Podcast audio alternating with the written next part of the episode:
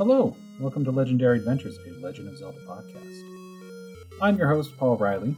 In this podcast, I'll be exploring the evolution of the Legend of Zelda series in chronological order, starting with the first game through the upcoming Tears of the Kingdom. For now, this podcast will focus on the mainline Zelda games and will not include any spin offs or multiplayer faceless games. For each season, we will first take a look at the history of the game, then we'll play through it, examining it dungeon by dungeon, before taking a look at the game's world as a whole. There are other great playthrough Zelda podcasts out there, but I hope through this approach that I can learn a thing or two about my favorite video game series, and maybe you will be able to as well. Today we start with an exploration of the original game.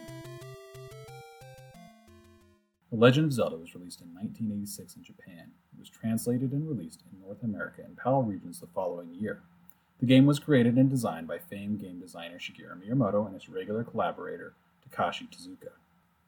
In an interview promoting the NES Classic Edition in 2016, Miyamoto and Tezuka said they were developing The Legend of Zelda and Super Mario Bros. at the same time.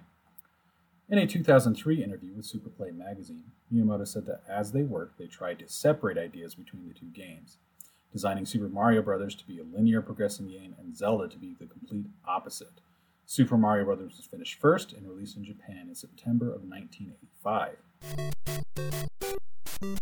The Legend of Zelda would release the following year. It's since become a major pillar in open world game design. Open world games are defined by game designer John Harris as being titles where the players are generally left to their own devices to explore a large world.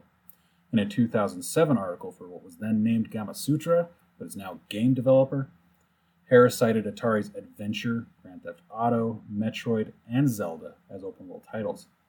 He specifically cited the Zelda titles Ocarina of Time and Wind Waker, but those games owe much of their DNA to this original game.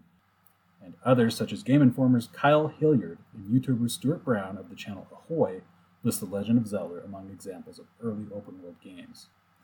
Miyamoto and Tezuka have described their inspiration for The Legend of Zelda as coming from books, movies, and their own lives.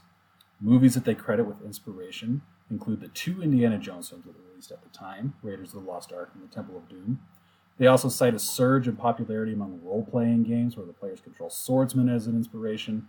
Additionally, Miyamoto described experiences of exploring fields, forests, and caves near his home in Kyoto as a child as a major inspiration for the game.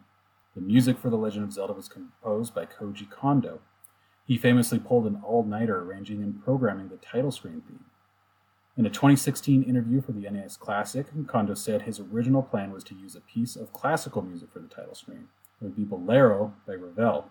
At the last minute, however, they discovered that the piece was still under copyright.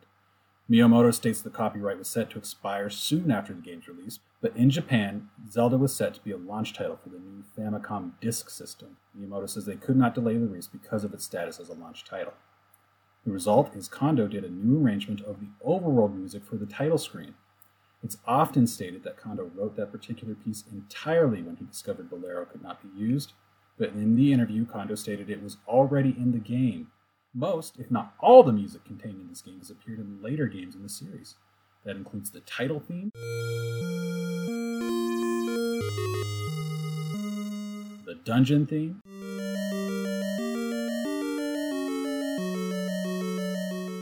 the theme for Death Mountain, and the various jingles from collecting items discovering secrets. This game ranks among Kondo's best known and best loved work. The original Legend of Zelda is famously obtuse. The game manual included with the original game is essential to play. It offers a variety of hints and even a detailed guide to reach the first dungeon. The game's attract screen includes a message to read the manual.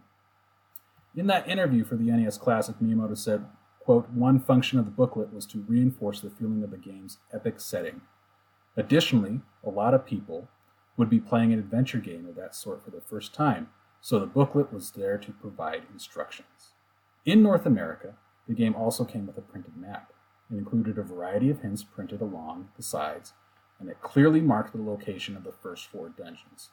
However, 30 of the game's 128 screens were left blank for players to fill in for themselves.